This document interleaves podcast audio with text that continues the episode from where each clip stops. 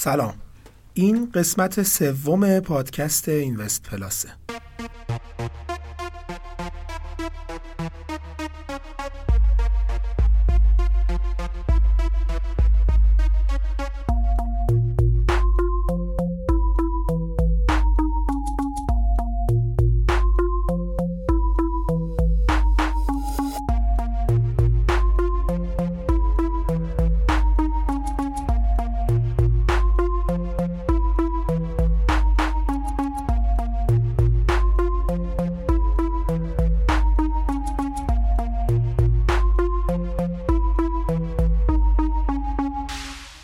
اولین چیزی که صحبت کردیم که بیایم راجبش تو پادکست حرف بزنیم چی بود این بود که بیایم راجع به نهادها و ساختارهای مالی و اینا آره، صحبت کنیم آره. دیگه آره دقیقاً. منتها یه نکته گفتی که خب خیلی هم نکته درستی بود و اونم این بود که بحث واقعا بحث فنیه آره خب ساختارهایی که امروز می‌بینیم توی دنیای مالی ساختارهایی هن که خب پیچیدگیشون نسبت به ساختارهای اولیه خیلی متفاوت شده. شاید عموم مردم بیشتر وقتی با این موضوع آشنا شدن که دنیای کریپتوکارنسی ها اعلام وجود کرد اونم به واسطه همهگیر شدن اینترنت. خیلی جای صحبت دارن این ساختارها و پیچیدگیهاشون خیلی زیاد. خب حالا با توجه به اینکه بالاخره بحث بحث فنیه خب واقعا وارد شدن بهش به قول خودت یه ده تا 15 تا جلسه پادکست میطلبه حتی بیشتر. به نظر من یه نگاه اجمالی به کل قضیه داشته باشیم. بعد بریم باشه. راجع به همین موضوع این صحبت کنیم که این ساختارها چه اتفاقایی رقم می‌زنن چه آسیبی ممکنه به ما برسونن چه سودی به ما میرسونن راجع به این صحبت بکنیم. بنابراین برای شروع بحث می‌خوای چیزی که فکر کنم اول باید بپرسم اینه که اصلا ساختار مالی به چی میگیم یا نهاد مالی به چی میگیم؟ چیه نهاد مالی؟ سوال خیلی خیلی خیلی خوبیه. به این دلیل که وقتی اه، راجع به یه ساختار مالی صحبت می‌کنیم بعد اول در به نظرم ذهن مخاطب این موضوع جا بیفته. مثل یه موجود زنده میمونه این. و یه نقش حیاتی داره توی اکوسیستم مالی که داره حالا برای یه کشور کار می‌کنه یا داره مثلا یه اتحادی مثل اتحادیه اروپا رو این سیستم مالی توی تک تک امور صنعتی و اقتصادیشون تاثیر می‌ذاره. خیلی ساختارها بخشها موضوعات مختلفی هست که این اکوسیستم رو تشکیل میده. از حالا بحثای بانک ها که خودشون انواع اقسام دارن تا که بهشون بالواقع میگن بازار پول. تا بازار سرمایه که حالا دوباره اون خود ارکان خیلی خیلی متفاوتی اسامی بسیاری داره تو سطوح مختلفی و نقش اصلی رو شاید در تأمین مالی تمام صنایع کشور ایفا می‌کنه. تا حالا بحثای بعد که این افرادی که تکنولوژی ها رو تأمین می‌کنن زیر ساخت ها رو تأمین می‌کنن و کارهای بنیادی وجودی بازار انجام میدن همشون بالواقع ساختارهای مالی به حساب آها پس یعنی خیلی ساده اگه بخوایم بگیم بانک بانک مرکزی صندوق سرمایه گذاری نمی‌دونم بانک سرمایه. گذاری و همه اینا رو بله. ما در کل بهش میگیم یه ساختار مالی کجا ممکنه این یعنی اصلا این ساختارهای مالی خب تمام پیشرفتی که توی کشور واقعا رقم می‌خوره از اینا شروع میشه. اینو قبول داری؟ درسته؟ حرف درستیه این؟ ببین مثل نون شب میمونه ساختار مالی واسه همه چی. اگه نباشه خب اصلا نمیگذره. پولو همه می‌دونیم دیگه برای از بین بردن تهاتر ساختن. چون تهاتر خیلی وقتا جفت و جور شدنش برای انجام خیلی کارا سخت بود. بعد یه واحدی مثل پول می بود که این کار رو تسهیل بکنه. تهاتر منظور همون مبادله کالا با کالا دیگه. کالا یا. به کالا یا کالا به خدمات خدمات به خدمات. درست. چیزایی که تو دنیای امروز هم خیلی هست. الان کشورمون هم به علت کمبود نقدینگی قابل خرج کردن دست مردم عمده فعالان اقتصادی دارن توی تهاتر به تهاتر با هم کار می‌کنن. واقعا اینطوریه؟ ببین آره تو بازار الان بگردی پول نقد دست خیلی نیست واقعیت. یا اگر هست ترجیح میدن خرجش نکنن یا تبدیلش کردن به دارایی ها همین چیزایی که حالا خیلیاش رو بازار سرمایه مدیریت می‌کنه. بسیار عالی. پس اون حرف اولم درسته. یعنی اگه یه ما توی کشور نهاد مالی ساختار مالی نداشته باشیم یا ضعیف باشه انگار مثلا پیشرفت کشورم به مشکل می‌خوره. درسته؟ دقیقا لنگ میمونه اصلا. میگی مثل نون شب میمونه دیگه. نمیچرخه. خب بسیار عالی. این جنبه مثبتشه. جنبه منفیش کجاست؟ یعنی کجا ممکنه ما از اینا آسیب ببینیم؟ کجا ممکنه اینا ما رو اذیت کنن؟ مثلا ممکنه پول ما رو وردارن برن. خیلی آره. همه تو همه کارا میشه دزدی کرد یا کلاهبرداری کرد. فرق نداره چه یه پزشک باشی خودتو کاری که به انجام بدی و درست انجام ندی یا اصلا یا پزشک نباشی خودتو پزشک معرفی بکنی. تو ساختار مالی هم همینه مثال بسیاری هست. تو همه کارا میشه اشتباه کرد خلاف کرد و به اصطلاح قوانین رو رایت نکرد و این خودش عامل آسیب زدنه. دقیقا این خودش بدی که حالا نمیشه گفت بدی ساختار مالیه جز ضعف های ساختار مالیه. جز ضعف آره. پس تا اینجا یه مفهومی ما داریم. تحت عنوان ساختار مالی خیلی چیز خوبیه خیلی چیز به درد بخوریه خیلی می‌تونه به ما کمک بکنه. این خیلی کار کرده خوبی داره ولی ممکنه ما هم ازش آسیب ببینیم و باید حواسمون باشه. نه. اگه بخوایم کم ریزتر بشیم کجا؟ یه خیلی مثال دنبال مثال ملموستر میگردم. که کجا واقعا ممکنه این به ما آسیب بزنه؟ چطوری ممکنه به ما آسیب بزنه؟ توی ساختار مالی مثل یه بانک مثل یه صندوق سرمایه گذاری یا هر ساختار دیگه ای ببین بنیاد عمده ساختارهای مالی یعنی تایم شاید 90 درصدشون بر پایه امانتداری بنا شده. درست.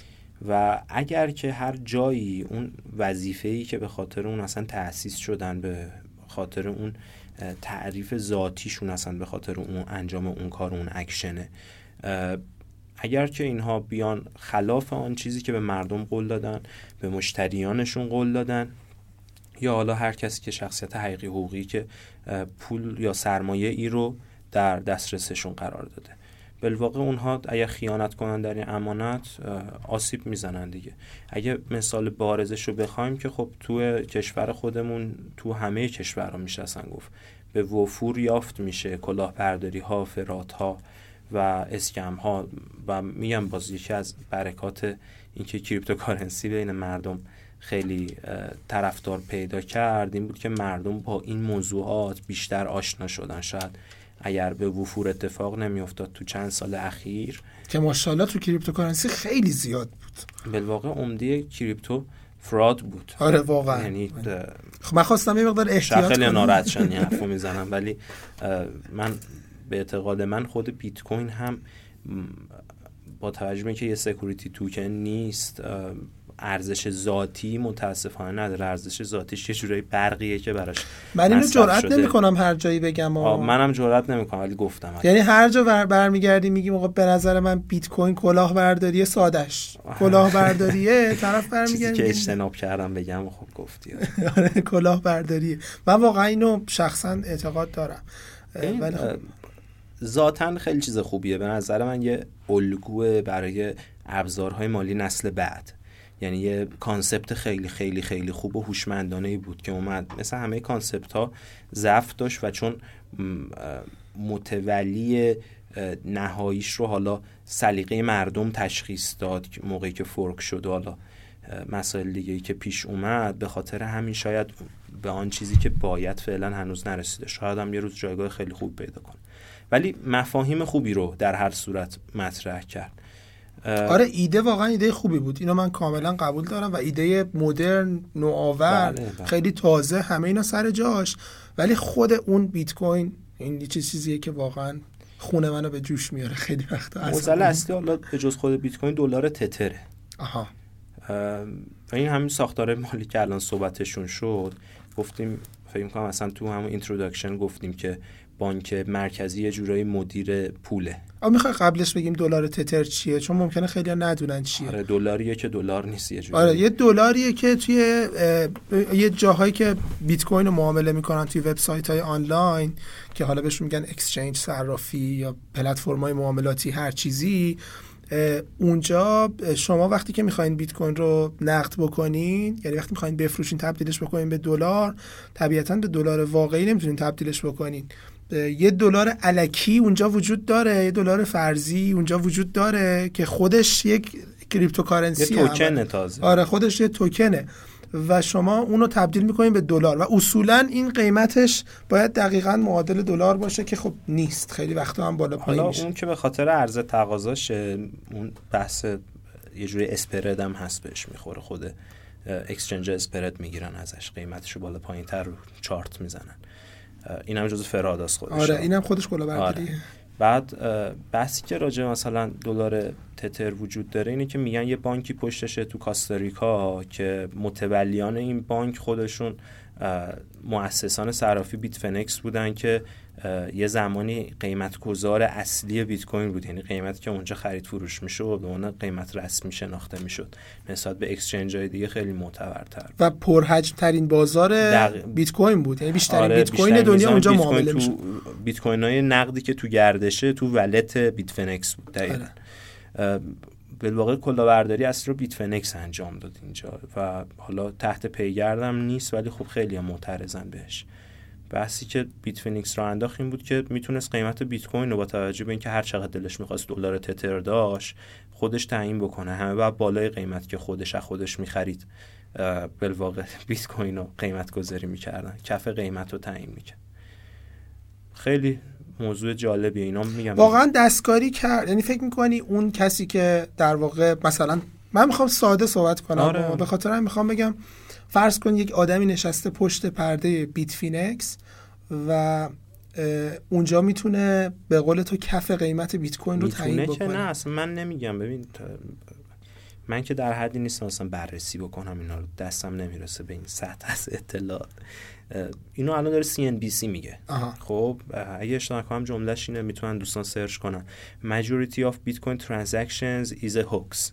خب داره میگه که بیشترش یه توهمه یه حالت یه اصلا چیزی که وجود نداره. ببین فکر کن تو دو تا کیف پول داری؟ خب تو cryptocurrency public key private key ه دیگه. آره. بالواقع اسم و آدرس و یه جورایی بگم که identity نیستش. آدرس کیف پول دقیقا. اینو شما فکر کن از یک کیف پولت می‌زنی به یک کیف پول دیگه این جیب به اون جیب می‌کنی. آره. خب میگی من بیت کوین خریدم به این قیمت بعد اون پول رو هی به خودت میدی. خب داری قیمت رو تعیین می‌کنی. یه نکته جالبی هم که هست اینه که حتما تو هم دیدی که یه سری بالاخره خود خود transaction هایی که روی بیت کوین داره تراکنش هایی که داره روی بیت کوین انجام میشه رو میشه دید. خیلی وقتا ما می‌دیدیم که یهو یه تراکنشی انجام شده 500 هزار تا بیت کوین رو برداشتن بردن اوه. توی حساب دیگه. یا مثلا 100 هزار تا بیت کوین رو برداشتن بردن آره. توی حساب دیگه. اینو میشه گفت هست وال آلرت. آها. اون همه کریپتوها رو تقریبا تا زیادیشون این کیف پولا جابجایی گنده دارن و درجا اعلام گنده ها رو اعلام آره برنامه داره چک می‌کنه. بعد یه عده سعی می‌کردن از طریق اینکه ببینن چه تراکنش هایی داره جابجا جا میشه قیمت بیت کوین رو پیش بینی کنن. شدنیه واقعا. یعنی اصلا میشه گفت مثلا این ورداشته از اون زده به اون مثلا از این حسابش زده به اون حسابش. پس حتما می‌خواد یه حرکتی بزنه. میشه اینجوری بهش نگاه کرد اصلا؟ ببین چون که می‌دونی شدن که نشد نداره. خب پس این صرفه داره انقدر بری مثلا برای اینکه بفهمی قیمت بیت کوین بالا پایین میشه زحمت بکشی یا با راه آسونتری هم می‌تونی اینو بفهمی. یا اصلا انقدر ابزار مالی هست که نیاز نیست بری مال بیت کوین بفهمی. ابزارهای ساده تری هست که قابل تحلیل ترن. بری اونا رو اگه می‌خوای بالا پایین رفتن قیمتشون رو ازش بهره داشته باشی بری اونا رو مطالعه کنی. ولی شدن بله منطقا از لحاظ ریاضی با اینکه آدم بخواد اینها رو تبدیل به الگوی ریاضی بکنه امکان پذیر هوش مصنوعی می‌تونه پردازش قوی اگه باشه میشه نشد نداره. ولی خب نیازمند کار تحقیقاتی خب ما تا اینجا یه مقدار وارد این شدیم که اصلا کلاهبرداری و اینا همجوری بحث پیش رفتی که کلاهبرداری آره. اینا تو بیت کوین و تو cryptocurrency و اینا چطوری اتفاق میفته و به یه موضوع خیلی مهمی اشاره کردیم اونم اینه که یک صرافی بزرگ مثل بیت فینکس ممکنه بیاد اینا رو دستکاری بکنه. که صرافی خودش یکی از اون ارکان که داشتیم راجبش اول صحبت می‌کرد آره صرافی خودش یک نهاد مالیه در واقع. این یک مدل در واقع نهاد مالیه و ممکنه کلاهبرداری بکنه. توی بازارهای دیگه چه ایده ای میشه داشت؟ مثلا یه چیزی که من خیلی میشنوم اینه که میگن که توی بازار بورس حتی من قبول ندارم و میگن که تو بازار بورس شما نمی‌تونی تحلیل بکنی باید خبر رانتی داشته باشی. این چیه داستانش؟ اینو ایده ای داری که قضیهش چیه چه شکلیه؟ این حالا خیلی باز تخصصیه که قرار بود صحبت نکنیم ولی باحاله بذار بگیم. نمی‌خوام یه صرفا یه اشاره آره بکنیم. آره. نمی‌خوام بریم تو دلش در بیاریم. کوتاه سعی می‌کنم بگم. ببین بازارهایی که عمقشون کمه مثل خود بیت کوین مارکت کپ هاشون پایینه. خب افراد با داشتن سرمایه ها و یا جریاندهی به سرمایه ها راحت می‌تونن روشون تاثیر بذارن. یعنی مثلا یه جریانی از پول یه جریانی از سرمایه آره رو به هدایت سر... سرمایه گذارا رو یا اینو تو ذهنشون بندازی خب یا یه جوری متمایلشون کنی به اینکه همه برن روی چیزی سرمایه گذاری کنن. خب تقاضا بره بالا قیمت هم میره بالا. این برای مارکت های کوچیک امکان پذیره که تو شارع انواع و اقسام تقلب میشه. بعد این تقلبایی که میشه تو بعضی بازار موجبه میشه بازار تحلیل پذیر نباشه. مثل همین استاپ هانت هایی که بیت کوین می‌زنه قبل از جابجا شدنش. درست. خب و مثل خیلی حرکت های دیگه که اتفاق میفته استاپ هانت رو من یه کوچولو توضیح بدم. وسط حرفت آره. ببخشید. حرفت از دستت در نره.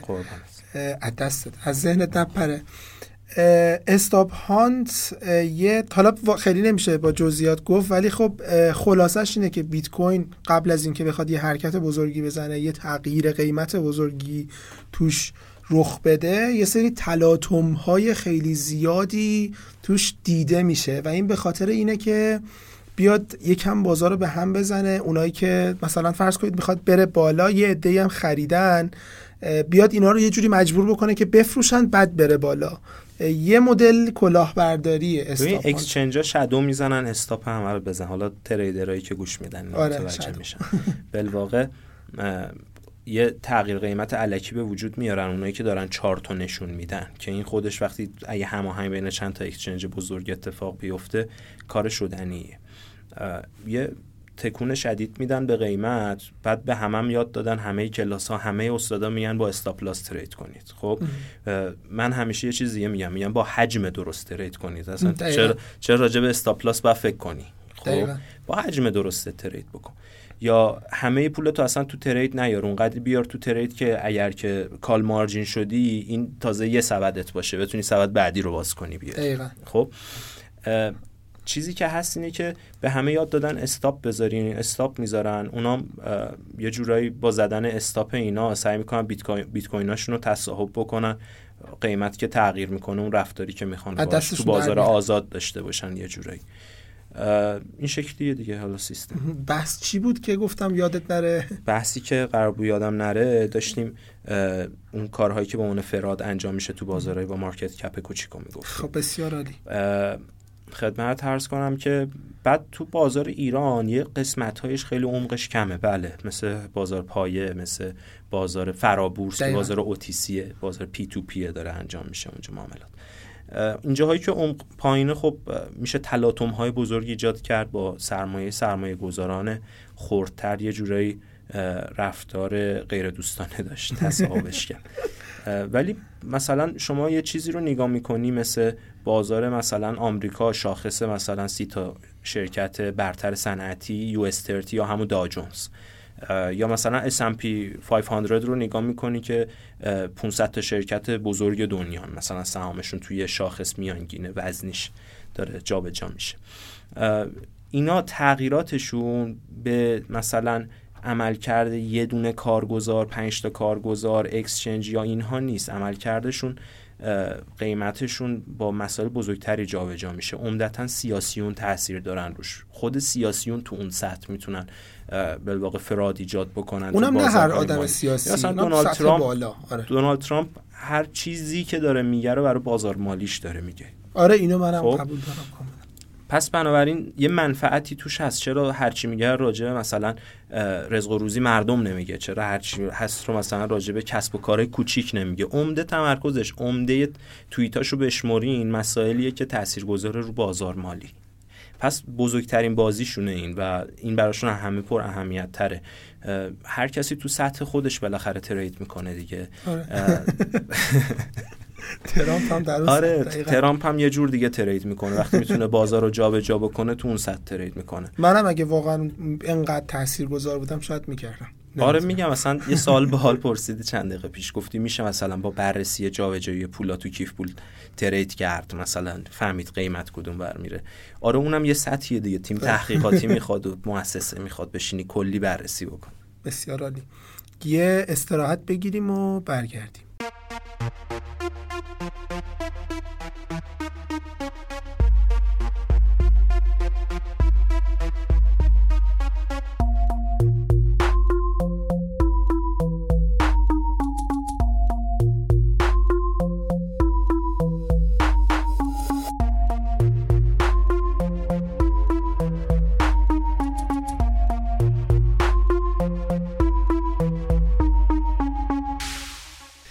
از چیزی که توی در قسمت اول صحبت کردیم جذاب ترین قسمتش اونجایی بود که بحث این مطرح شد که ترامپ خودش داره ترید می‌کنه خودش داره معامله می‌کنه و سعی می‌کنه با توییتی که می‌زنه با سر و صدایی که می‌کنه بازار رو دستکاری کنه. یعنی اینو خیلی یه کوچولو هم تو قسمت قبلی بهش اشاره کرده بودیم ما. راجب این چی میشه گفت؟ چه نکاتی راجبش هست؟ ببینید مسئله اینه که اگه نگاه کنیم به ساختار سیاسی می‌بینیم اون کسایی سر کارن یه جورایی که رسانه ها رو بهتر می‌تونن تحت تاثیر قرار بدن که مردم بیشتری رو منقلب بکنن که بهشون رأی بدن. اگر فرض کنیم که ساختار دموکراسی واقعا حاکمه. با خب. چیزی که فرض هممونه. من حالا زمین تخگرام یه جورایی به این چیزا اعتقاد ندارم. حتی فکر نمی کنم زمین صافه های حالت مدنی فکریه. خدمت ترس کنم که بحثی که ترامپ داره اینه که وقتی به عمل کردش نگاه می‌کنیم تک تک مسائلی که دربارهشون صحبت می‌کنه راجبشون تصمیم گیری می‌کنه عمدتا در راستای اینه که یه بازار مالی قوی بسازه. خیلی خوب. سوال هم است که چرا باید این کار رو در اولویت قرار بده؟ به خاطر اینکه گفتم در همون ابتدا کار بازارهای مالی یا به واقع قسمت سرمایه اقتصاد اینه که بتونه تأمین مالی بکنه صنایع مختلف رو بتونه جریانهای مختلف کسب و کارهای مختلف رو تأمین مالی بکنه. وقتی که پول پول در مقیاس بین المللی یعنی جریانش یه عدد مثال بزن یه حس داشته باشین کل مثلا اگه اشتباه نکنم کل پول موجود دنیا حدودا 80 تیه 80 تریلیون دلار تریلیون آره, آره. آخرین چیزی که من میخوندم حدود 60 خورده ای تاش صبح به صبح میاد تو S&P 500 صبح نیویورک واقعا؟ من یه جایی اینو خوندم میگم من به اطلاعات به صورت شفاف دسترسی ندارم. خب؟ نمی‌تونم واقعا حکم بکنم که این حرف درسته یا غلط. صرفا خونده ها و شنیده هام رو دارم. بالاخره حتی اگه این حرف غلط هم باشه خیلی پرت از این عدد نیست. یعنی الان مثلا 60 نیست چهلش که آره میاد. رقم قابل توجه اصلا شما بگو 20 بازم کم رقمی نیست. ببین بحث پول نقد دوباره از بحث بدهی جداه چون مردم فکر می‌کنن چیزایی که داره در جامعه اتفاق میفته با پول نقد اتفاق میفته ولی اگه بخوایم مثلا خود تهران رو یه بار با پول نقد بسازیم هیچ وقت این امکان پذیر نیستش که پولش رو نداره یه پروژه اندازه. تهران برداره همین الان بسازه. این با چرخش بدهی ساخته شده تو ادوار طولانی. ولی پول نقد داره تو بازار سرمایه میچرخه و صحبت حالا این 60 بیلو اگر یه درست فرضش بکنیم خیلی ارزش داره که شما به عنوان بزرگترین کسب و کار و بیزینس دنیا بیای وقتت رو بذاری که تمرکز دولت تمرکز تیمت همواره در راستای این باشه. پول بیاد توی S&P 500 خودت که عمده شرکت های مهمش آمریکا تشکیل داده. که در نتیجه شرکت های آمریکا رو سرعت آره بتونی تامین مالیشون کنی که دقیقا پول تو دست و بالشون باشه بتونن شرکتاشون رو گسترش بدن پروژه های بهتری ایجاد کنن و سهم بسیار بزرگتری رو از اقتصاد دنیا تصاحب بکنن. خیلی منطقیه این کار و من فکر می‌کنم حتی دولت بعدی ایران هم قصدش همینه و وظیفش همینه که این کار رو انجام بده و فکر می‌کنم برای مثلا حالا مجلس انتخابات مجلس همین دوره یا انتخابات ریاست جمهوری بعدی ایران می‌بینیم در وعده های نماینده ها و در وعده های رئیس جمهور بعدی که به بازار سرمایه خیلی بپردازه. چون واقعا رکن مهمیه تو دنیای امروز. گفتیم دیگه عددش رو عددش خیلی آره. بزرگ. بیشتر پول تو بازار سرمایه است.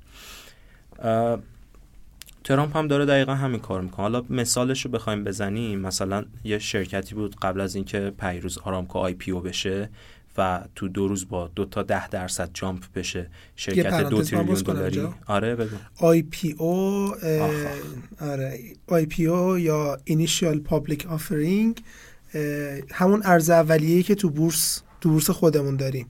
یه شرکتی وقتی می‌خواد تازه وارد بورس بشه تو هر جای دنیا یه فرایندی یه اتفاقی رو طی می‌کنه که بهش میگن IPO. ببخشید. قربون شما. ببخش من قول و قرار گذاشتم بین این دو part حرفای خیلی تخصصی نزنیم راحت تر بگیم. ولی OK. شرکت آرامکو بزرگترین شرکت دنیاست در حال حاضر. البته خودش خیلی حرف راجبش زیاده یه پادکست جدا میطلبه. وقتی که آرامکو مثلا هنوز فقط بنا بر این بود که IPO بشه. هنوز IPO نشده بود بزرگترین شرکت نفتی دنیا اگزون موبیل آمریکا بود. مدیر اگزون موبیل سالهای سال آقای رکس تیلرسون بود. کسی که بعدا تو کابینه ترامپ هم حضور داشت و در کاخ سفید جزو مسئولین اصلی بود. وزیر امور خارجه بود درسته؟ دقیق نمی‌دونم ولی فکر می‌کنم بله رئیس امور خارجه بود. ذهنم یاری نمی‌کنه. ایشون وقتی که تو اگزون موبیل بود یه شرکت خیلی موفق رو میگردوند و سهم بزرگی از بازار داشت. جوری که همین شرکت و دو تا شرکت آمریکایی تونستن امسال آمریکا رو به عنوان بزرگترین صادر کننده نفت تبدیل کنن توی مقطعی. دقیقا. آره. ایشون به محض اینکه رفت تو کابینه ترامپ تو طول چند ماه وقتی شما بری قیمت سهام شرکت رو بررسی بکنی می‌بینی یه افت قابل توجهی کرده. سهام کدوم شرکت؟ اکسون موبیل اکسون موبیل خب. آره. و دقیقا تو کف کف قیمتی که تو ریزش ها رسیده می‌بینیم که آقای ترامپ رکس رو از کابینه اخراج می‌کنه. آها خب داره جالب به مردم نمی‌تونن بگن آقا این شرکت داره میریزه مثلا وزیرتون رو برداریم بره شرکت رو درست بکنه که. اخراجش می‌کنه توی دعوای زرگری و ایشون دوباره میره تو اگزون موبیل سهامو دوباره میاره بالا که نگاه کنین قشنگ این ریزش بزرگ و این رشد کاملا مشخص و عیانه. و کارهای دیگه از این دست. خب بالاخره شرکت های بزرگ جزو دارایی های شرکت کشورهان و یه جورایی استراتژیک به حساب میان.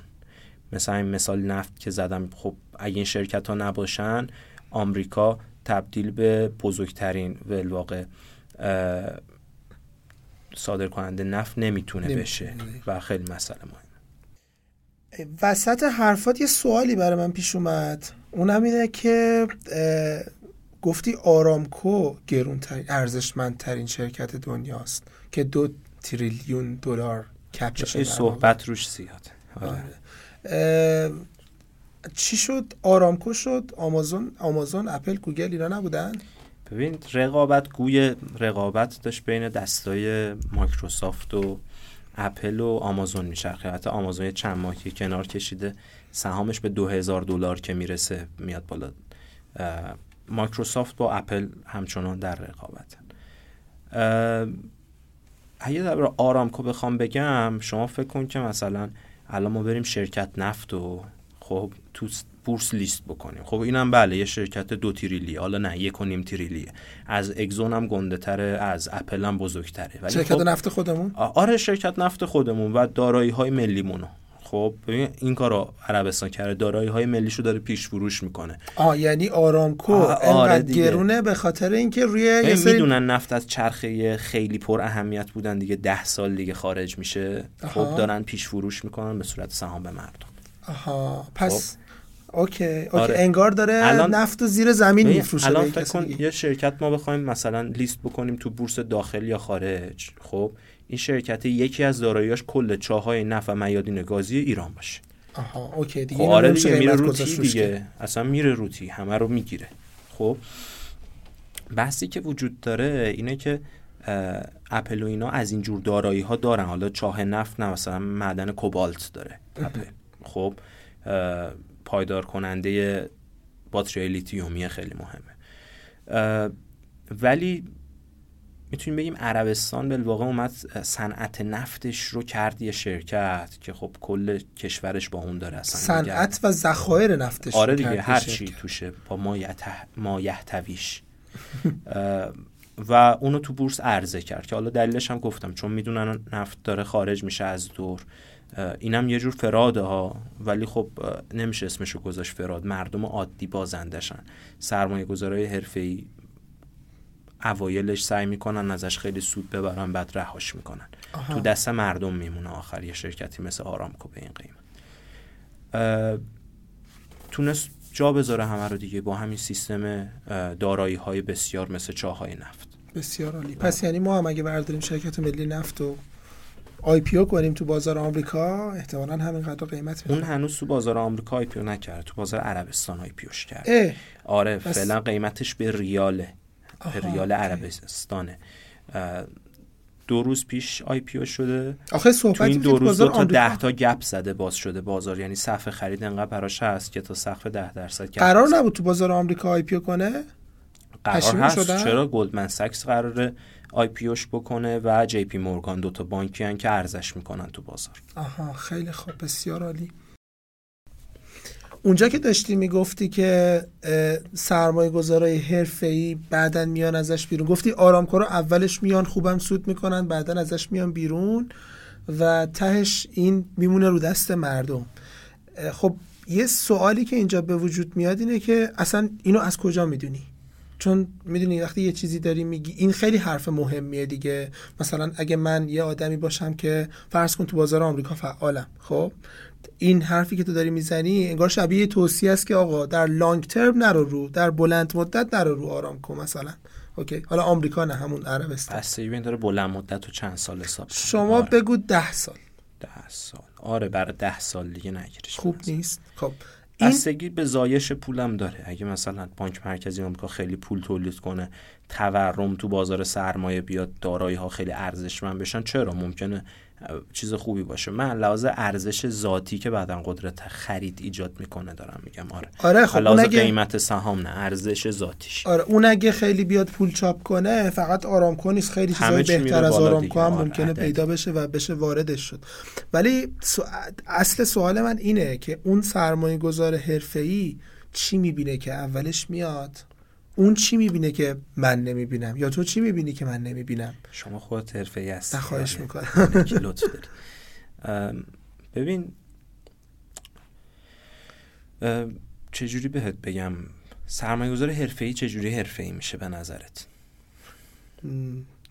یعنی چجوری حرفه ای میشه؟ به نظر من انقدر میبازه که می‌فهمه که کجاها ممکنه زیر پاش خالی بشه؟ کجاها ممکنه جای باخت وجود داشته باشه؟ این یکیشه به نظر یکیش آره باخت یا اینکه یه به یه اطلاعات اطلاعات نه به یه چیزی دست پیدا می‌کنه که هر کسی دست پیدا اساسی نداره بهش. مثلا فرض کن که یه روشی پیدا می‌کنه یاد می‌گیره یا هر چیزی که هر کسی اونو بلد نیست. یا یه یه سبک یه مدل فکری نسبت به بازار یه جوری بالاخره برای خودش می‌سازه که مدل فکری خفنیه مثلا. ببین همش درسته. تازه می‌دونم الان کلی دیگه هم می‌تونستی بگی. آره. خب، حرف اصلی اینه. ممارست می‌کنه در بازار بیشتر یاد بگیره توان و دانش خودش رو ببره بالا. بالواقع حرفه‌ای بودن چیزی به جز داشتن دانش و تجربه نیست. همین این میشه حرفه ای پس اون باخته شد تجربه این این یکی آره باخت هم جزء تجربه است بردن هم جزء تجربه است اونم جزء جفتش آره. خیلی موضوع جالبیه خودش. اونی که حرفه ای نیست کیه؟ اونی که حرفه ای نیست احتمالا همین همین دوتا چیزی که گفتی نداره دیگه. تجربه کم داره. دانش هم نداره. دانش هم نداره. دقیقا. یا تو فارکس مثالش زیاده آدمایی که فکر می‌کنن. یا الکی فکر می‌کنه حرفه‌ایه که تو فارکس ماشاءالله خیلی زیاده. ببین تو همش هست تو crypto هست تو فارکس هست تو commodities هست تو stock market هست تو bond و yield ها هست. تو همه اینا هم حرفه‌ای داریم هم غیر حرفه‌ای آره داریم میگم دیگه مسئله هم مطالعه داشتن دانش واقعیش و تجربه فعالیت تو این بازار هاست. آرامکو یه جورایی من حالا با تجربه و دانش اندکی که در حوزه مالی دارم بهش نگاه می‌کنم یه موجودی میبینمش که آره خیلی پول داره خیلی الان در حال حاضر حالش خوبه ولی در دنیای آینده با توجه به اینکه دیگه اهمیت نفت برای تامین انرژی نمیره همه دنبال ساستینبل انرژی. یعنی انرژی های پایدار و تجدید پذیرن یه جورایی. خب یا باتریا دارن حکم اصلی رو پیدا می‌کنن توی برای جابجایی انرژی. دیگه حامل انرژی به حساب نمیان سوختهای فسیلی. دیگه اهمیتش میره نفت بالواقع توی تولیدات پتروشیمی توی تولیدات مواد اولیه برای خیلی صنایع دیگه و اه، اهمیتش عنوان انرژی و حامل انرژی رو از دست میده خب دارایی های این شرکت به ذات بی ارزش خواهند شد.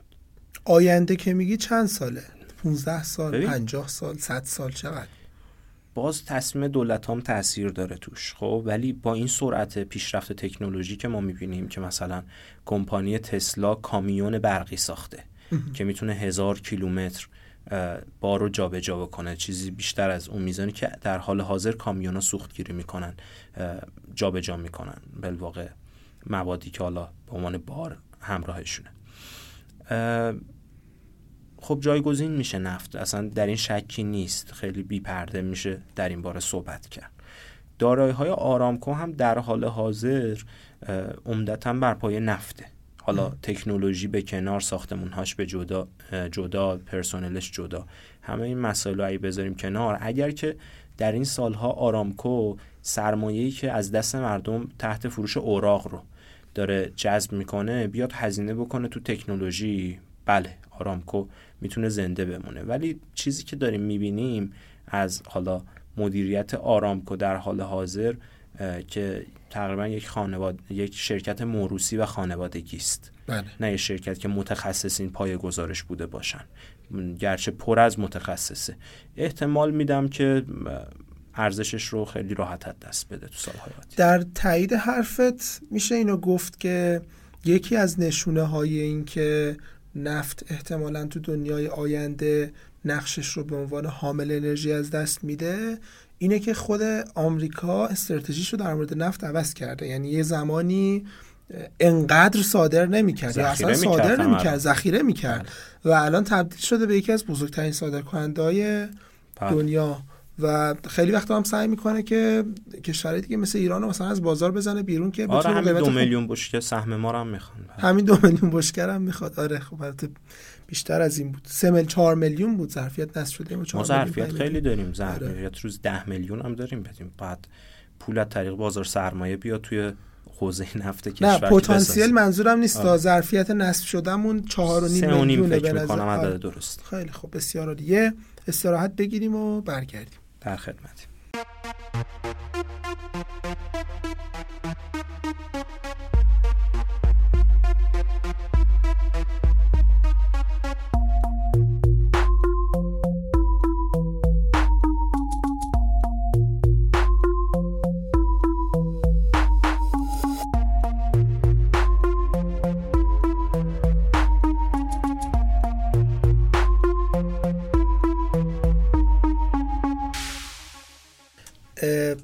بحث سرمایه گذار حرفه‌ای و سرمایه گذار غیر حرفه‌ای شد. ویژگی این دوتا دسته چیه؟ البته حرفه‌ای رو صحبت کردیم دیگه. ولی خب می‌خوام یه جوری بشه این دوتا رو مقایسه کرد. مثلا اینجوری بولت بگی بگی این این کارو می‌کنه اون اون کارو می‌کنه. سخت شد سوال؟ نه راحت. ببین اونی که یه جورایی بهش داریم میگیم غیر حرفه‌ای که حالا اسمای بدی هم براش گذاشتن حرفه یا بازار سرمایه هیچ نمیاریم ببخش. اون یه جورایی کسیه که عجله داره برای پول در آوردن. کسیه که دوست داره با اولین راهی که می‌بینه فکر می‌کنه درسته بدونی که اشراف کامل به قضیه و مسئله داشته باشه اقدام بکنه با سرمایهش توی بازار که بتونه درآمدزا بشه. و خیلی وقتا هم با تمام سرمایهش آره بعد تازه یه خط تفکیک بزرگه. معاملهگر و سرمایه گذار اصلا دو تا کانسپت فکری جداگانه است. آها همین همین. معاملهگر یا تریدر کسیه که حرفه‌ای بازاره خیلی حرفه‌ای بازاره. کسیه که تازه از کنار آب به جریان نگاه نمی‌کنه میپره توی آب شیرجه می‌زنه. ولی سرمایه گذار کسی که همیشه یا قایقش رو رو آب انداخته یا کنار رودخونه وایستاده. اصلا سعی نمی‌کنه که خودش مستقیم ورود بکنه به قضیه. مردم اشتباه اولشون به نظر من همیشه در این سالهایی که دیدم که موجب ضررشون شد موجب اینکه غیر حرفه‌ای به نظر بیان شد این بود که اصلا از ترید خواستن شروع بکنن. خواستن یعنی خواستن خودشون تازه شروع کنن معامله آره بکنن. آره خواستن معامله گری رو شروع کنن. در حال اینکه اصلا شناخت کاملی به بازار و دنیای مالی نداشتن. من خودم هم از همین دست مردم بودم. یعنی منم با ترید شروع کردم.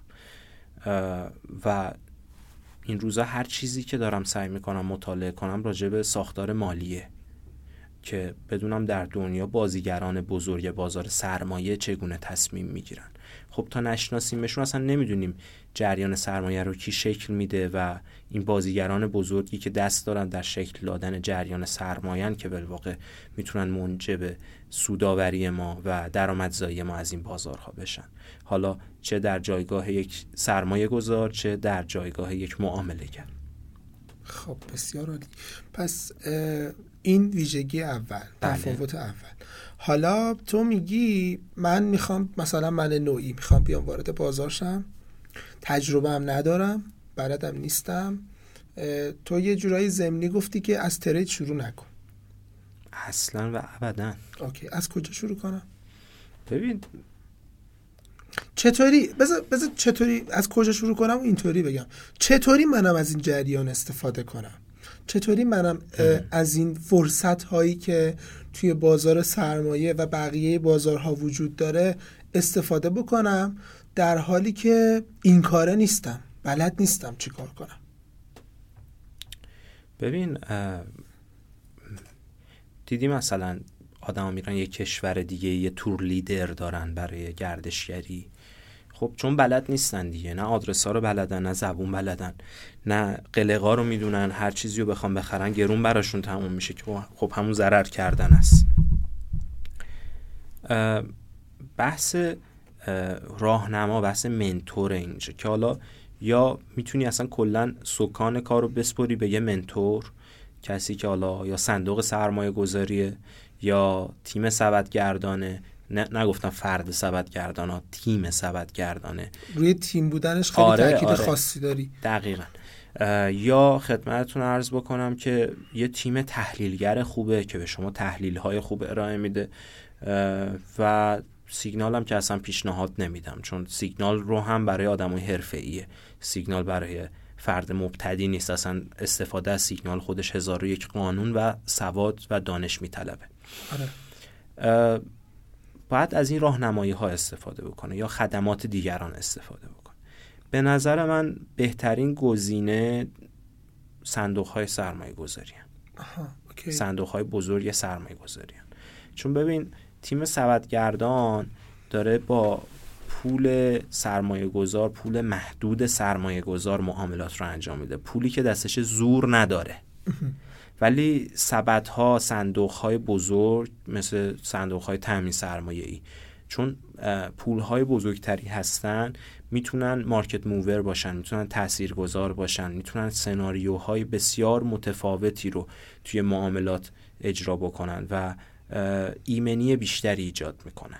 و خیلی هم با سواد و دانش و شناخت خیلی بالاتری با قضیه برخورد می‌کنن. مثلا آدم های با سوادتری اینها رو مدیریت آره می‌کنن واقعیت مثلا اگه من اگه بخوام یه معامله انجام بدم من یک نفر آدمم نه فوقش رفیقم هم هست دو نفر آدم میشیم. به اندازه دو نفر آدم هوش و دانش می‌ذاریم روی کار ولی یه صندوق سرمایه گذاری بزرگ احتمالا صد نفر نشستن اونجا و فقط دارن فکر می‌کنن که فرصت کجاست پولو کجا ببریم چقدر ببریم چقدر نبریم. بعضا خیلی بیشتر. حالا نمیگم حتما به تعداد نفراته چون مثلا آقای وارن بافت دیگه معروف ترین سرمایه گذار دنیا دیگه به استاد این قرن شناخته میشه لحاظ سرمایه گذاری یه جورایی. سبک خاص خودشو داره. یه شرکت کوچیک داره به نام Berkshire Hathaway که این شرکت صاحب کلی شرکت دیگه و سهام شرکت های دیگه است. این شرکت رو همیشه اگه اشتباه زیر 100 نفر اصلا کل شرکت رو جمعیتش رو نگه میداره. یه بار من عکسش رو search کردم. search کردم Berkshire Hathaway headquarters یعنی ببینم دفترش کجاست اینا. و دیدم اصلا یه جوری شدم می‌گفتم این چیه مثلا اینجا واقعا. با اون عظمت و به اون بزرگی کامپیوتر نداره تو اتاقش. روزنامه می‌خونه با یه گوشی غیر smartphone ی آره صحبت می‌کنه. خیلی. هم بعدها تازه فهمیدم که نه آقا اصلا داستانی چیز دیگه است. آره. سبک های مختلفی وجود داره ولی اون شما مثلا آقای Ray Dalio رو می‌تونی ببینی. hedge fund Bridgewater و افراد بسیار زیاد دیگه ای هستن. یه سری هم هستن اصلا اسمشون تو این لیستای پولدارای فوربز نیست لیستد نیستن. مثلا آی جورج سوروس. هیچ اصلا دارای جورج سوروس رو نمی‌تونه تشخیص بده. اینا هر کدوم راه حل های مختلفی دارن برای سرمایه گذاریشون ولی چیزی که موضوع اصلی صحبت اینه که مطمئنا اطمینان و ایمنی فانت ها اگر که درست کار باشن خیلی خیلی بیشتر از سبدگردان ها و تریدر ها و حالا هر روش دیگه خب ام درست کار بودن رو از کجا بفهمم؟ من فرض کن یه آدمی هم الان نشستم. البته سوال سوال سختیه ها. می‌دونم خیلی سوال سختیه ولی می‌خوام یه سرنخ بدیم. مثلا یه آدمی ببین ممکنه این پادکست رو الان بشنوه. و برای خودش شغل داره مسیر داره تو زندگیش. اونا یه چیز دیگه است ولی می‌خواد از این جریان هم استفاده کنه. سر نخ چیه؟ از کجا بیفته دنبالش؟ ببین در واقع می‌دونی انگار مثلا می‌خوایم بگیم که اوکی تو یه پولی داری توصیه اول اینکه تریدر نشو نه اینکه تریدر نشو اون یه تریدر بشی آره خیلی هم خوبه. با پول خودت فعلا آره. ترید نکن. آره. منتها حداقل آگاه باش که ترید یک مسیر کامله معامله گری یک مسیر کامله یک کار تمام وقته یک کاریه که باید کامل روش وقت بذاری انرژی بذاری و آخه اینجوری هم نیستی من می‌بینم میان مثلا از من می‌پرسن.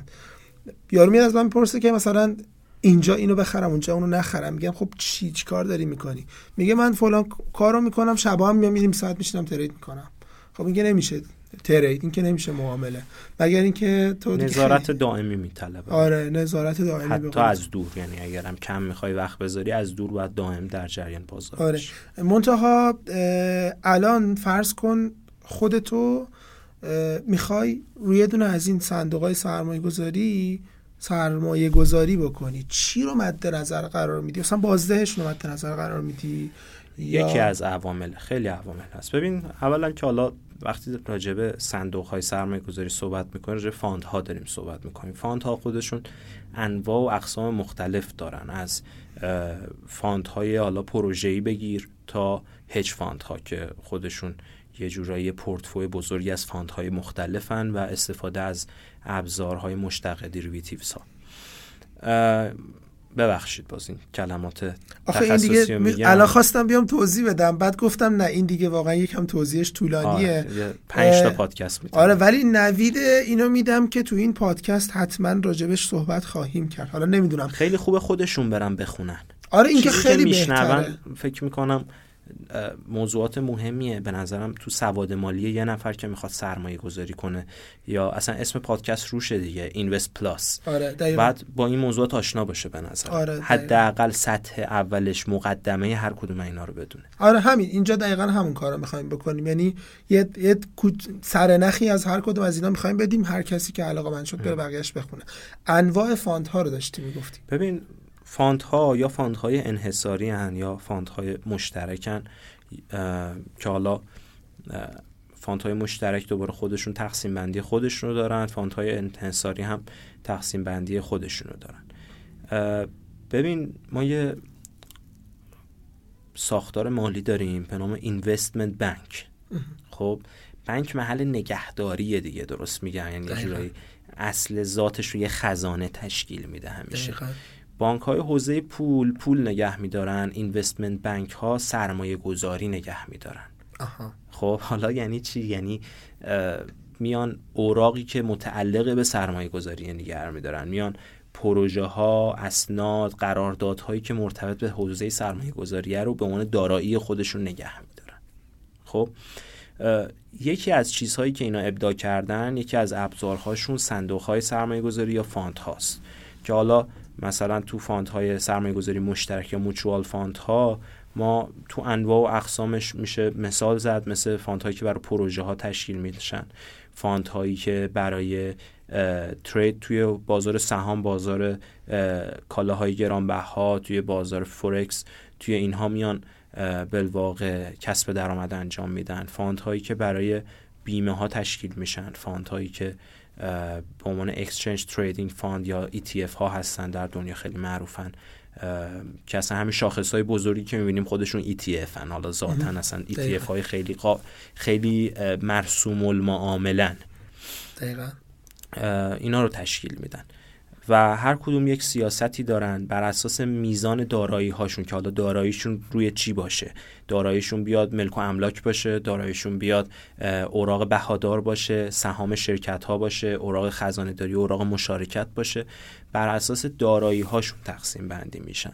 بر اساس زمان شروع و پایانشون بر اساس حجم سرمایه‌ای که توشونه. بعضی هم خب یه جورایی fund های تأمین سرمایه تأمین پروژن و خب اینها انواع و اقسام fund ها رو تشکیل میدن. یه بالواقع ساختار بزرگتری هم هست به نام hedge fund که اون میاد حالا پورتفولیوهای مختلف از fund ها رو یه جورایی جمع می‌کنه که بتونن ریسک همدیگر رو هم پوشش بدن برای سرمایه گذاران خیلی بزرگتر. یعنی hedge fund میاد. یه مقدار از این fund می‌خره یه مقدار از اون fund می‌خره. یا fund را میندازه یا خیلی کارهای مختلف می‌کنه آره خب هر کاری که بتونه پول در بیاره انجام خب آره آره خب خیلی آره. خب بسیار عالی. ولی همچنان اون سوال اصلی باقیه که من به عنوان سرمایه گذار چه استفاده از اینا می‌تونم بکنم و چگونه می‌تونم از این استفاده بکنم؟ ببین اگه بخوایم به صورت حالا یه جوابی بدیم که به درد شنونده های پادکست بخوره که بتونه کمکشون بکنه به چند تا چیز به نظرم توجه بکنن یک قدمت fund. ببین تیمی که داره مدیریت صندوق رو به عهده گرفته و داره اون رو میچرخونه وقتی که مدت طولانی تری به این کار اقدام کرده باشه احتمالا حرفه‌ای‌تر شده شناخت بیشتری داره سرمایه گذارانش سرمایه گذاران وفادارتری هستن. و کمتر شکست آره و, و دیرتر پولشون رو اگه به یه بحرانی بخوره از fund می‌کشن بیرون که این خودش موجب بالا رفتن توان مدیریت سرمایه میشه. خب بحث بعدی حجم پولی هست که داره مدیریت می‌کنه. خب هرچی این پول بزرگتره هم زورش بیشتره هم نشون میده خب سرمایه گذارهای حرفه‌ای تری به این fund اعتماد کردن پولشون رو در مدیریت و اختیار مدیران این fund قرار دادن یا تیم تحلیل و بالواقع سرمایه گذاریش قرار دادن. و در نهایت چیزی که وجود داره به موضوعی که باید دقت بکنن اینه که بازدهیه. یعنی بازدهی همیشه بذارن آخرین مورد. یه مشکلی که من روزانه تو کسب و کار خودم دارم آدم های مختلفی که حالا ازم سوالی می‌پرسن یا یه جورایی با هم گپ می‌زنیم مثل همین گپی که امشب با هم داریم اینه که همه دنبال سودهای بالان. مسئله که وجود داره اینه که مردم باید جایی سرمایه گذاری بکنن که سود منطقی بهشون بده. وقتی ما به پورتفولیوی بزرگان بازار سرمایه نگاه می‌کنیم می‌بینیم اینا سعی می‌کنن در طول زمان سود مرکب به دست بیارن. دنبال سودهای آنچنانی و سریع بزرگ نیستن. این سودها رو تبلیغ نمی‌کنن. به طور مثال مثلا آقای وارن بافت میانگین سودش تو این ادواری که گذشته یه عددی بین 20 تا 30 اگه اشتباه نکنم. درسته هیچ موقع نمیاد مثلا وعده سود 70 درصد در سال بده. خب نمیاد بالای 30 درصد وعده بده. و فانت هایی که میان بالاتر از این رقم سود آوری می‌کنن فانت هایی که قاعدتا ریسک توی اونها لحاظ شده. مردم متاسفانه در ایران خیلی برای پول درآوردن عجله دارن که حالا گناهی هم ندارن به خاطر تلاطمات اقتصادی که به تحمیل شده تو این سالها. از طرف عمدتا هم کشورهای خارجی. بحثی که وجود داره اینه که نگاه کنن ببینن چه فاندی سود پایدار تونسته بسازه. تونسته مثلا یه شیب سالانه 10 درصد 12 درصد 15 درصد رو به صورت درست و اصولی تکرار بکنه. برای مدت طولانی. برای مدت طولانی دقیقا. اوکی پس این سه تا چیزی که گفتی یکی در واقع قدمت صندوق بله. دو در واقع حجم دارایی های تحت مدیریت صندوق و سه بازدهی صندوق اون هم در یک ممتد و طولانی و منطقی این سه تا چیزیه که خیلی حالا اگه یکی ده سالت داره سی درصد سود میده دمش گرما آره واقعا دمش گرما آره. ولی خاطره خوشی ازش نمونده تو دنیا دیگه. های برنی مدوف دیگه معروف ترینشه دیگه. سی چل سال یه دونه بهش میگن امپراتوری دروغ داشته. رئیس SEC هم شد سازمان نظارتی بورس اوراق بهادار آمریکا. و خدمتت عرض کنم که معروف ترین پانزی دنیا رو داره. که حالا دوستان تو فیلم Wizard of Lies می‌تونن نگاه کنن. خیلی فیلم بزرگ و عبرت آموزی یه خلاصه توضیح میدی که کارش چی بوده؟ داستانش چی شرکت سرمایه گذاری investment firm داشته. و مردم بهش پول می‌دادن بهشون سود می‌داده. تو جذب سرمایه انقدر قوی بوده هر پولی که از دست سرمایه گذار جدید می‌گرفته می‌شده سود سرمایه گذاری قبلی. این چیزی که بهش میگیم پانزی آره. یعنی شما الان این فیلمی که گفتم و نگاه کنین یه جای فیلم هست طرف سرمایه گذاری میادش التماس می‌کنه. تو نداریش تو سقوط کمپانیش. یعنی وقتی که کمپانی داره می‌خوره زمین دقیقا داره ورشکست میشه سرمایه گذاری بهش التماس می‌کنه. میگه بهت بیا بهت پول بدم. reject می‌زنه بهش. میگه که نه نه من تو پول نمی‌گیرم. انقدر بهش reject می‌زنه سرمایه گذاری و مبلغ سرمایه گذاریشو سه چهار برابر می‌کنه. اونجا میگه باشه به هم بده. اونم تازه با منت ازش می‌گیره. آخه یه چیزی که هست اینه که این پانزی گیم ها معمولا خیلی زودتر از سی چهل سال شکست می‌خورن. این طولانی ترینشه دیگه. یعنی این طولانی ترین طولانی ترین پانزی دنیاست بعد تو خود کریپتو هم ماشاءالله پره دی. فراوان. از اینایی که میگن آقا بی یه بیت کوین بذار روزی یه درصد دو درصد میدیم. اینایی که صرفا می‌دونی یه وعده عجیب و غریبی میدن. مثلا روزی ده درصد که نمیشه که واقعا. میشه؟ ای کاش می‌شد. آره ای کاش می‌شد. بنابراین کسی که میگه روزی ده درصد ما اولین واقعا یه شک بسیار بسیار بسیار شک نه یه اطمینان آره بسیار یه اطمینان محکمی به وجود میاد که این داره کلاهبرداری می‌کنه و احتمالا داره پانزی گیم انجام میده. الان ما راجع به این صحبت کردیم که من سرمایه گذار می‌تونم برم پولم رو بذارم توی صندوق و فهمیدیم که من چطوری باید بفهمم یه صندوقی خوبه یا بده. اینم فهمیدیم. ولی من می‌دونم یه عده که دارن اینو گوش می‌کنن پادکست رو گوش می‌کنن واقعا پشن اون معامله گری رو دارن. یعنی ته دلشون واقعا راه زندگیشون رو تو اون معامله گریه می‌بینن به خاطر همین می‌خوام یه, مقدارم برم عمیقتر بشم از این و بپرسم که خیلی خوب. الان فرض کن که ما رفتیم پولمون رو گذاشتیم تو صندوق.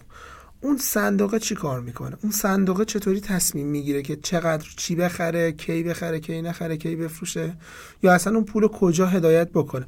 مثلا می‌تونیم به صورت عمومی در مورد صندوق در مورد همه صندوقا بگیم؟ یا می‌تونیم ریز بشیم مثلا در مورد صندوق های بورسی بگیم؟ همش رو میگم بورس هم توش میگم کاری نداره. ببین گفتیم دیگه هر کدوم از صندوق ها یکی از عوامل شناختشون دارایی هاییه که می‌خرن. بعضی اصلا اجازه ندارن سهام بخرن. بعضی venture capital ن بعد برن جسورانه رو پروژه جدید سرمایه گذاری کنن که تو ایران عمدتا فقط اسمشون venture capital ه. اصلا توی حوزه های دیگه کار می‌کنن. یه پرانتز من یه دقیقه باز کنم اینجا. venture capital به یه در واقع مجموعه میگن که میره سرمایه گذاری می‌کنه روی چیزهایی که ریسکشون زیاده ولی اگر بگیره خوب رشد می‌کنه. مثلا من اگه venture capital باشم ممکنه برم روی 10 تا استارتاپ سرمایه گذاری کنم درسته؟ و ممکنه 9 تا شکست بخوره ولی اونی که گرفته دیگه گرفته دیگه. یهو 20 برابر میشه. یهو 20 برابر میشه 50 برابر میشه. بعد خدمتتون عرض کنم که مثلا شرکت هایی هستن رو پروژه ها فقط سرمایه گذاری می‌کنن رو پروژه عمرانی رو پروژه های ملکی. خب شرکت های سرمایه گذاری هستن که صندوق هایی رو دارن برای سرمایه گذاری تو حوزه بیمه تو خدمات عمومی توی حوزه های مختلف. یه قسمتش هم خب خریدن دارایی های بازار سرمایه است. بعضی از خرید و نگهداری دارایی های بازار سرمایه درآمدزایی می‌کنن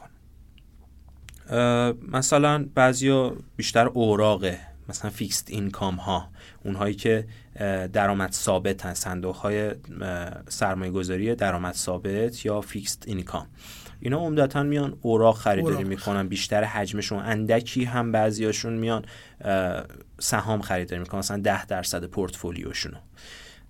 بعضی هم هستن فقط سهامن بعضی هم سهام جسورانه و ریسکی با درصد ریسک بالاتر و بر اساس ریسکشون حالا میان وارد معاملات خاصتری میشن تو market cap های خاصتری میرن و بدین صورت تقسیم بندی میشن. بر اساس حالا انقدر ماشاءالله گسترده است این حوزه هر کدوم از اینایی که نام بردیم از این دارایی ها یا پروژه ها متخصصین خاص خودشو داره تیم های تخصصی هن. ببین مثلا سهام رو حالا باز می‌کنیم چون فکر می‌کنم بیشتر شنونده های این پادکست حالا یا سهامیان یا cryptocurrency یا فورکسی هن. سهامی که داریم راجبش صحبت می‌کنیم ببین یه تیم معامله گری یا سرمایه گذاری روی سهام خودش چندین بخش داره. یکی تحلیلگران که خب حالا تحلیلگر fundamental داریم میاد صورت مالی شرکت ها رو بررسی می‌کنه یا اخبار شرکت ها رو مجمع شرکت ها رو گزارش های درآمدزاییش و چیزهای مختلفش رو بر اساس اونها قیمت ذاتی حالا یا سهمی رو می‌تونه تشخیص بده یا روند رشد شرکت و روند عملکرد شرکت و میزان فروشش و مسائل این چنینی و بر اساس حالا یه سری فرمول هایی که در بازار سرمایه هست میاد کار تحلیل خودش رو انجام میده. این میشه تازه یه قسمتی از تحلیل. یه قسمت دیگه بس تحلیل تکنیکال از تکنیکالیستا هستن. که اینا میان چارت رو بررسی می‌کنن. و بر اساس نگاه کردن به نمودار می‌تونن الگوی رفتاری جریان سرمایه رو متوجه بشن که حالا این جریان سرمایه می‌تونه از سمت سرمایه گذاران بزرگ باشه یا از تجمیع سرمایه های خرد باشه در بازار. و می‌تونن رفتار قیمت رو تا حدودی تحلیل کنن. خیلی هم میگن تحلیلگر کارش پیش بینیه نه این یه اشتباهی که متاسفانه در سیستم آموزشی ایرانی جا افتاده. تحلیلگر می‌تونه اوضاع بازار متوجه بشه. می‌تونه مزه دهن بازار رو بفهمه چیه. می‌تونه نبز بازار رو بگیره. حال و هوای بازار آره اصلا کارش اینه تحلیلگر. خیلی بد جا افتاده. چون میگم همه میان تریدر بشن تو ایران کار تحلیلگر رو می‌کنن. هم فاندامنتال هم تکنیکال. هم استراتژی میچینن هم execute می‌کنن trade می‌کنن. خب مشکل اصلی اینه الان اصلا تو بازار ایران. دیگه مثل اینکه یه هواپیمایی باشه یه نفر هم خلبانش باشه هم کمک خلبانش هم باشه سرویس بده تو سالن. هم مهماندارش باشه هم مهندس پروازش باشه هم موتور رو چک کنه. وایسه بنزین هم بزنه. چمدون هم خالی کنه. ببین بعد حالا line بعد تکنیکالیستا بحث استراتژیستاست. بر اساس گزارشاتی که یعنی خاتمه تحلیل که اتفاق میفته اینها رو به صورت document ما خودمون تو اتاق معاملاتیمون به این صورت کار می‌کنیم. حالا باز یه جورایی بتونیم توپولوژی های دیگه ای هم هست برای این کار. این گزارش ها رو تحویل میدن به تک... استراتژیست ها استراتژیست هم خودشون چند بخشن؟ ما یه استراتژیست داریم برای مدیریت سرمایه که تعیین می‌کنه اصلا چقدر پول تو چه معامله ای بره؟ و تمرکزش روی مدیریت سرمایه حجم پول و مسائل این چنینیه. یه استراتژیستی داریم که روی چارت نگاه می‌کنه که خب حالا سناریوی معاملاتی رو می‌نویسه. که بر اساس این تحلیل در چه بازه های خرید داشته باشیم در چه بازه های فروش داشته باشیم بر اساس احتمالات اگر چه احتمالی رخ داد چه واکنشی داشته باشیم. اگر خلاف احتمال بیشتری که روی موضوع می‌دادیم اتفاق دیگری افتاد چه راه حلی برای اون موقع داشته باشیم؟ تا 7 لایه میاد یه سناریوی معاملاتی رو می‌نویسه و سعی می‌کنه که هیچ احتمالی رخ نده که خارج از برنامه ریزیش باشه. تمام احتمالات رو با برنامه ریزی مد نظر قرار بده. این هم گزارشش رو میده به اون مدیر سرمایه.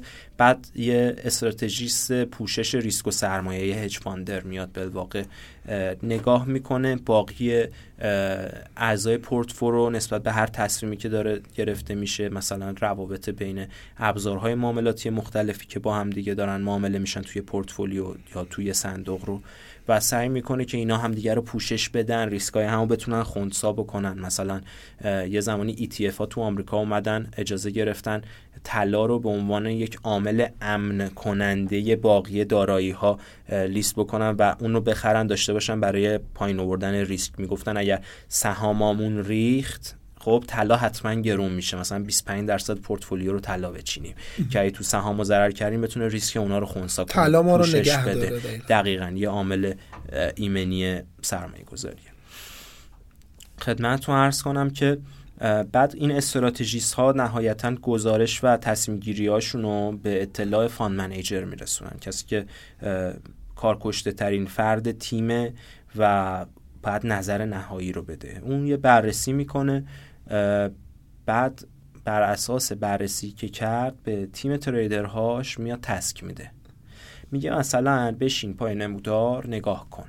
اگر که مثلا قیمت های نمودار هر بار که خورد مثلا به این سطح قیمتی انقدر خرید کن باز نگاه کن. اگر رفت بالاتر بر اساس استراتژی که طرف داده به حجم خریدت اضافه کن. یا اگر اومد پایین تر مارتینگلی به خرج به میزان حجم خریدت اضافه کن و حالا رفتارهای دیگه ای که می‌تونه از این استراتژی ها نشأت گرفته باشه. و برنامه عملیاتی بالواقع تریدرها رو میده تایید آخر اون می‌زنه بررسی آخر اون می‌کنه. چون تقریبا فان منیجر به نظر حالا من و یا خیلی از حالا روش که یه فان منیجر تربیت میشه اینه که در جایگاه های مختلف مختلف فعالیت کرده باشه. هم تریدر بوده باشه یعنی اگزیکیوتر باشه هم strategist باشه هم تحلیلگر باشه همه اینها. و حتی coordinator یه coordinator این وسطه که این بخشا رو به هم مرتبط می‌کنه. یعنی بالواقع fundamentalist نه زیاد با strategist صحبت بکنه چون تو افکار هم تاثیر می‌ذارن. خب؟ آره هم دقیقا یه جاهای ذهنیت به هم میدن. اون بدون هیچ distraction ی بدون هیچ حواس پرتی کار خودش رو درست انجام بده. در نهایت حساب رسا و حسابدارا هستن که بررسی می‌کنن اوضاع چطوره باز به اینا اطلاعات بیشتری رو میدن.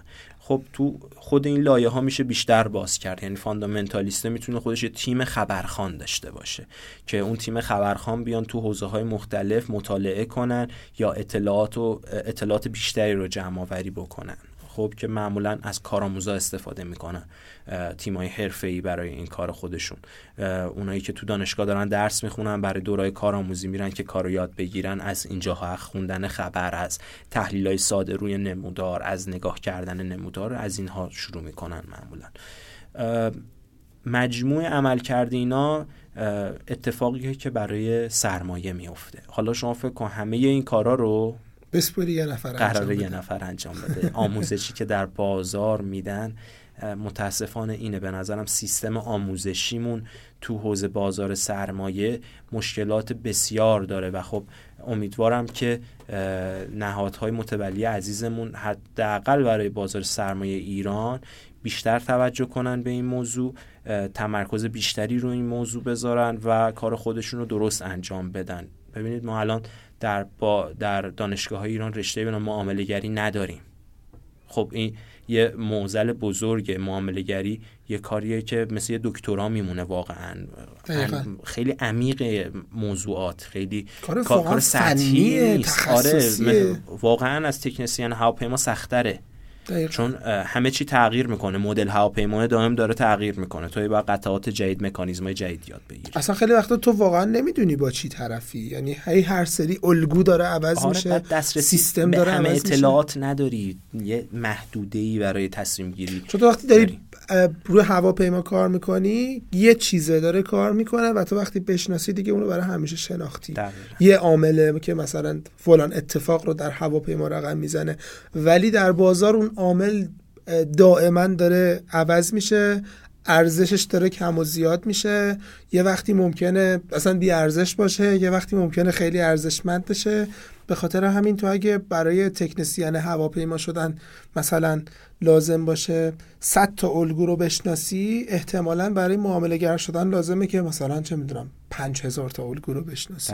5000 تا الگو بدونی و بتونی تحلیلشون بکنی. یه موضوع مهمتری هم صالح جان هست به نظرم. بحث دسترسی به اطلاعات درست و شفافه.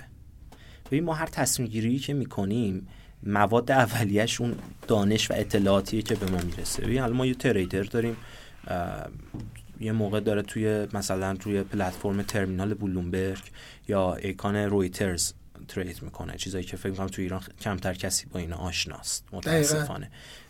ازت تقاضا می‌کنم حتما تو برنامه بعدیت به این بپردازیم آره هم خیلی مهمه. هم توی قسمت قبلی پادکست یه اشاره خیلی کوچولویی کردیم هم توی قسمت های آینده اساسی راجبش صحبت خواهیم خیلی مهمه.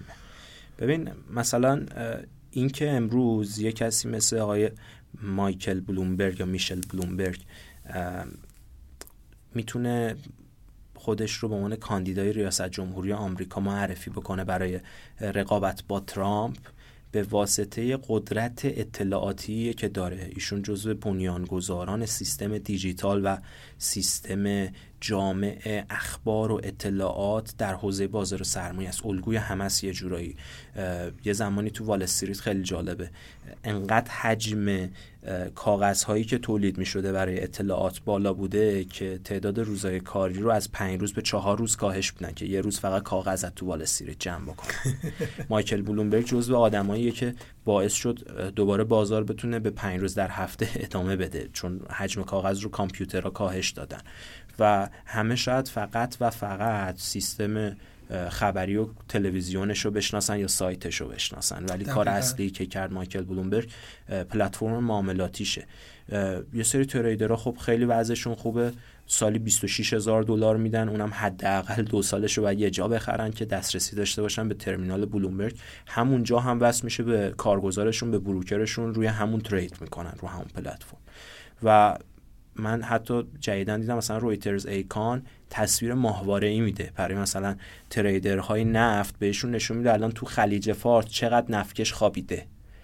الان که ما به کمترین میزان صادرات نفتمون رسیدیم دائم داره منتشر میشه. عکسای خلیج فارس که هیچ نفتکشی تو خلیج فارس نیست. یکی اتفاق از کسایی که سایت خبری و اطلاعاتی تو این حوزه داره سایت تانکر ترکر آقای سمیر مدنی ایرانی خیلی موفقه. آره آره. اینا توی توییتر خیلی توییتاش برابر آره یه سایت داره اونجا شما subscription می‌خری می‌تونی دائم عبور و مرور بالواقع tanker ها رو نگاه بکنی. یا مثلا ما وقتی میایم معاملات انجام بدیم میزان ذخیره انبارها رو نمی‌دونیم. یه چیزیه که تو اینا fundamental دیگه. آره توی ایکان می‌بینی تو بلومبرگ می‌بینی. برای ما ایرانی ها اینا درز می‌کنه. و خیلی هم نکته مهمیه که تو بدونی الان تو چین مثلا چقدر واقعا آره تو بازار شانگهای چقدر سنگ آهن خوابیده. دقیقا. چقدر مس خوابیده. مثلا شیلی که الان توش اعتراضات هست که یکی از تعمین کننده های مسه چه اوضاعی براش پیش اومده. خب؟ و چقدر از حجم تولید دنیا کاهش پیدا کرده. اینا اطلاعاتی است که ما خیلی تیترش رو میشنویم. یعنی ما وقتی میریم در شیلی قضاوت بکنیم عدد دقیقش جلوی دستمون نیست خیلی وقتا. حالا خدا رو شکر ما دسترسی داریم به این سیستم ها و به ما هم دسترسی بدین. قربون شما چشم. و می‌تونیم استفاده بکنیم. ولی تریدر عامه نمی‌تونه بحث حالا اینکه حسن صندوق ها و فانت ها چیه توی همین موضوعات. بسیار عالی. اگه نکته خاص دیگه نداریم می‌تونیم ببندیم و بریم. یکی اینکه حالا تشکر کنم از خودت که انقدر خوب یه مسیری رو شروع کردی راجع به یه موضوعاتی داری در سطح عامه صحبت می‌کنی که شاید این مسائل یا طریق پادکست به گوش مردم نمی‌رسید و در مجامع خیلی تخصصی بشینن راجع به این موضوعات بشنون و خب متضرر میشن به خاطر نداشتن نشیندن خیلی از صحبت. حالا نمی‌خوام بگم صحبت های خودمون خیلی صحبت های خاصی بود از این بابت نمیگم. از بابت اهمیت اطلاع رسانی میگم و دست داشتن در دسترسی داشتن به همین اطلاعاتی که الان صحبتش بود. موضوع دوم اینکه حالا از شنونده ها تقاضا بکنم سعی کنن در اطلاع رسانی نسبت به دانش مالی به اطرافیان خودشون تلاش بیشتری بکنن. ببینید یک جامعه موفق یک جامعه ثروتمند جامعه که سطح سواد دانش و آگاهی مردمش از مسائلی به این مهمی بیشتر باشه. اگر که در جامعه ما این مسائل رو سعی کنیم به همدیگه بگیم اتفاقات خیلی مثبتتری میفته مثلا این مؤسسات مالی مشکلاتی که براشون پیش اومد که گریبانگیر خیلی یا شد شاید می‌تونست اتفاق نیفته. اگر مردم می‌دونستن. و باید سعی کنیم هممون به عنوان حالا یک گام سپهری به عنوان یک تصمیم بشر دوستانه به عنوان یک وظیفه و بالواقع CSR چی میشه تو فارسی؟ مسئولیت اجتماعی خودمون. آره. به عنوان یک مسئولیت اجتماعی خودمون سعی کنیم که این اطلاعات رو به دیگران برسونیم. و من تقاضا می‌کنم از مردم عزیزمون از شنونده های این پادکست که سعی بکنن مخصوصا به نسل بعد خودشون به بچههایی که قرار بیان تو این بازار کار و اون آسیب هایی که ما خوردیم در ورود خودمون اون جاهایی که ما باخت دادیم. لاقل بدونن که اونها نسبت به این موضوعات دل آزرده نشن. چون اینکه یه کشوری مثل کشور خودمون که خیلی نیاز داره به این موضوع بتونه رشد اقتصادی بکنه نیازمند حضور تمام اقشار نیازمند بالواقع مشارکت هم است. دقیقا. اگر مردم پولشون رو مشارکت ندن در اقتصاد اقتصاد نمیچرخه. و تا زمانی که مردم ناآگاه باشن از جاهای مختلف آسیب ببینن خیلی کمتر پولشون رو میارن و مشارکت می‌کنن در اقتصاد. و این یک آسیب پذیری بزرگ اقتصاد ماست که موجب رکود شده. امیدوارم که حرفایی که زدیم در هر صورت مسمر سمر واقع بشه و از همه دوستان من جمله شما و دوستان دیگه که زحمت کشیدن امشب میزبان ما بودن. تشکر بسیار. خب بسیار عالی. خیلی ممنون که تا این لحظه همراه ما بودین و پادکست رو گوش کردین. قبل از تموم کردن پادکست باید بگم که مهمون امشب ما امیر حسام زنوبی کاردار خانه اقتصاد بود. و مجدد ازت تشکر می‌کنم بابت زحمت که کشیدی و اومدی. از خودت. وبسایت ما رو حتما دنبال بکنید investplus.ir و ما رو در شبکه های اجتماعی مثل تلگرام و اینستاگرام می‌تونید دنبال بکنید با آدرس investplus IR این پادکست علاوه بر وبسایت و شبکه های اجتماعی ما توی تمام اپلیکیشن های موسیقی و پادکست منتشر میشه. و تشکر می‌کنم از استودیو دو جلدی و محمد خسروی که استودیو تخصصی کتاب صوتی و پادکسته و همچنین از دو تا دوست عزیز خودم نیمای نیکخواه و علی شریعتی که نیما زحمت موسیقی های پادکست رو می‌کشه. دست جفتشون درد نکنه. و علی شریعتی هم که کارهای گرافیکی پادکست رو انجام میده. ممنون از شما. وقت بخیر و خدا نگهدار.